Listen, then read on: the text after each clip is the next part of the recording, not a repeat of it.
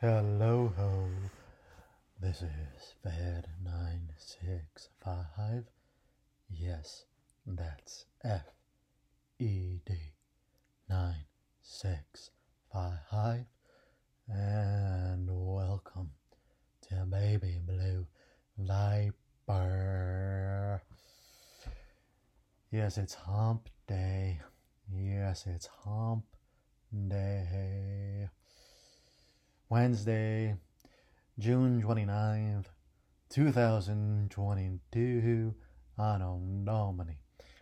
And, uh, you know, uh, you know, it's, uh, it's Wednesday. What more is there to say other than it's Wednesday? Everything else is just noise. Do you know what I mean? I said, do you know what I mean? And if you don't, please rewind and try again. Uh, point being, I am currently wearing a uh, navy blue uh, t-shirt, um, black gym shorts, and uh, no socks, no sandals at the moment. Yes, you heard that here. I am currently barefoot. I am also currently sipping on a delicious coffee with whole milk and honey. Yes, it is delicious, and yes, I am sipping on it.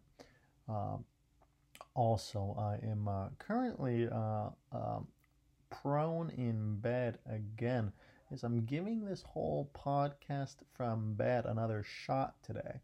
Uh, you know, I kind of liked uh, how it turned out yesterday, so I think uh, you know I'm gonna try it again, and we'll see how I feel tomorrow. But I'm liking it at the moment. I'm liking this whole you know recording from bed kind of thing.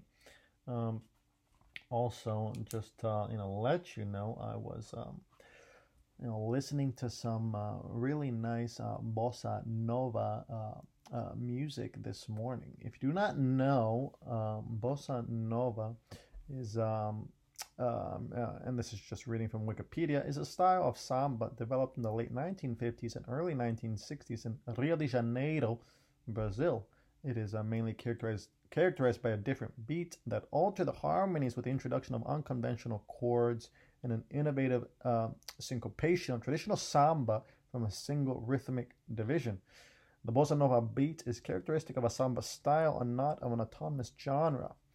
Okay, so um, um, if you've never heard it, well, um, the the girl from Ipanema is probably the most famous excuse me, um, of the um, you know this uh, this bossa nova uh, style. Um, the girl from Ipanema, which is a you know a beautiful song, um, and that would be from um, uh, Astrud Gilberto. That's from 1963.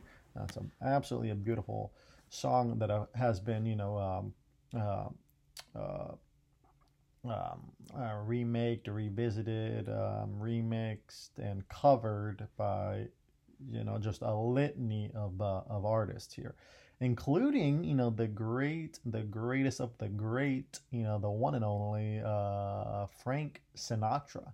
Yes, you heard that here. Frank Sinatra has a version of the girl from Ipanema, and I was actually listening to that to that version this morning and it was you know absolutely just uh, you know beautiful. It's really the only way to describe it.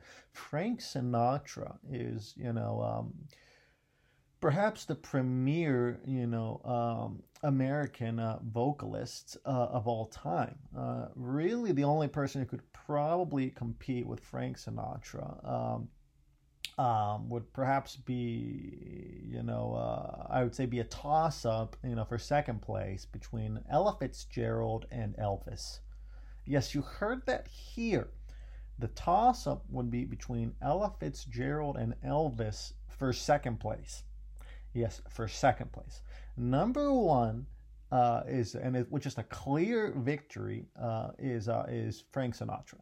Frank Sinatra is is like I said the premier American vocalist. Um, no one comes close to Frank Sinatra in terms of um, of longevity of a career uh, and breadth of a career, um, and just all around, um, you know, reg- critically acclaimed, regarded as you know just an incredible voice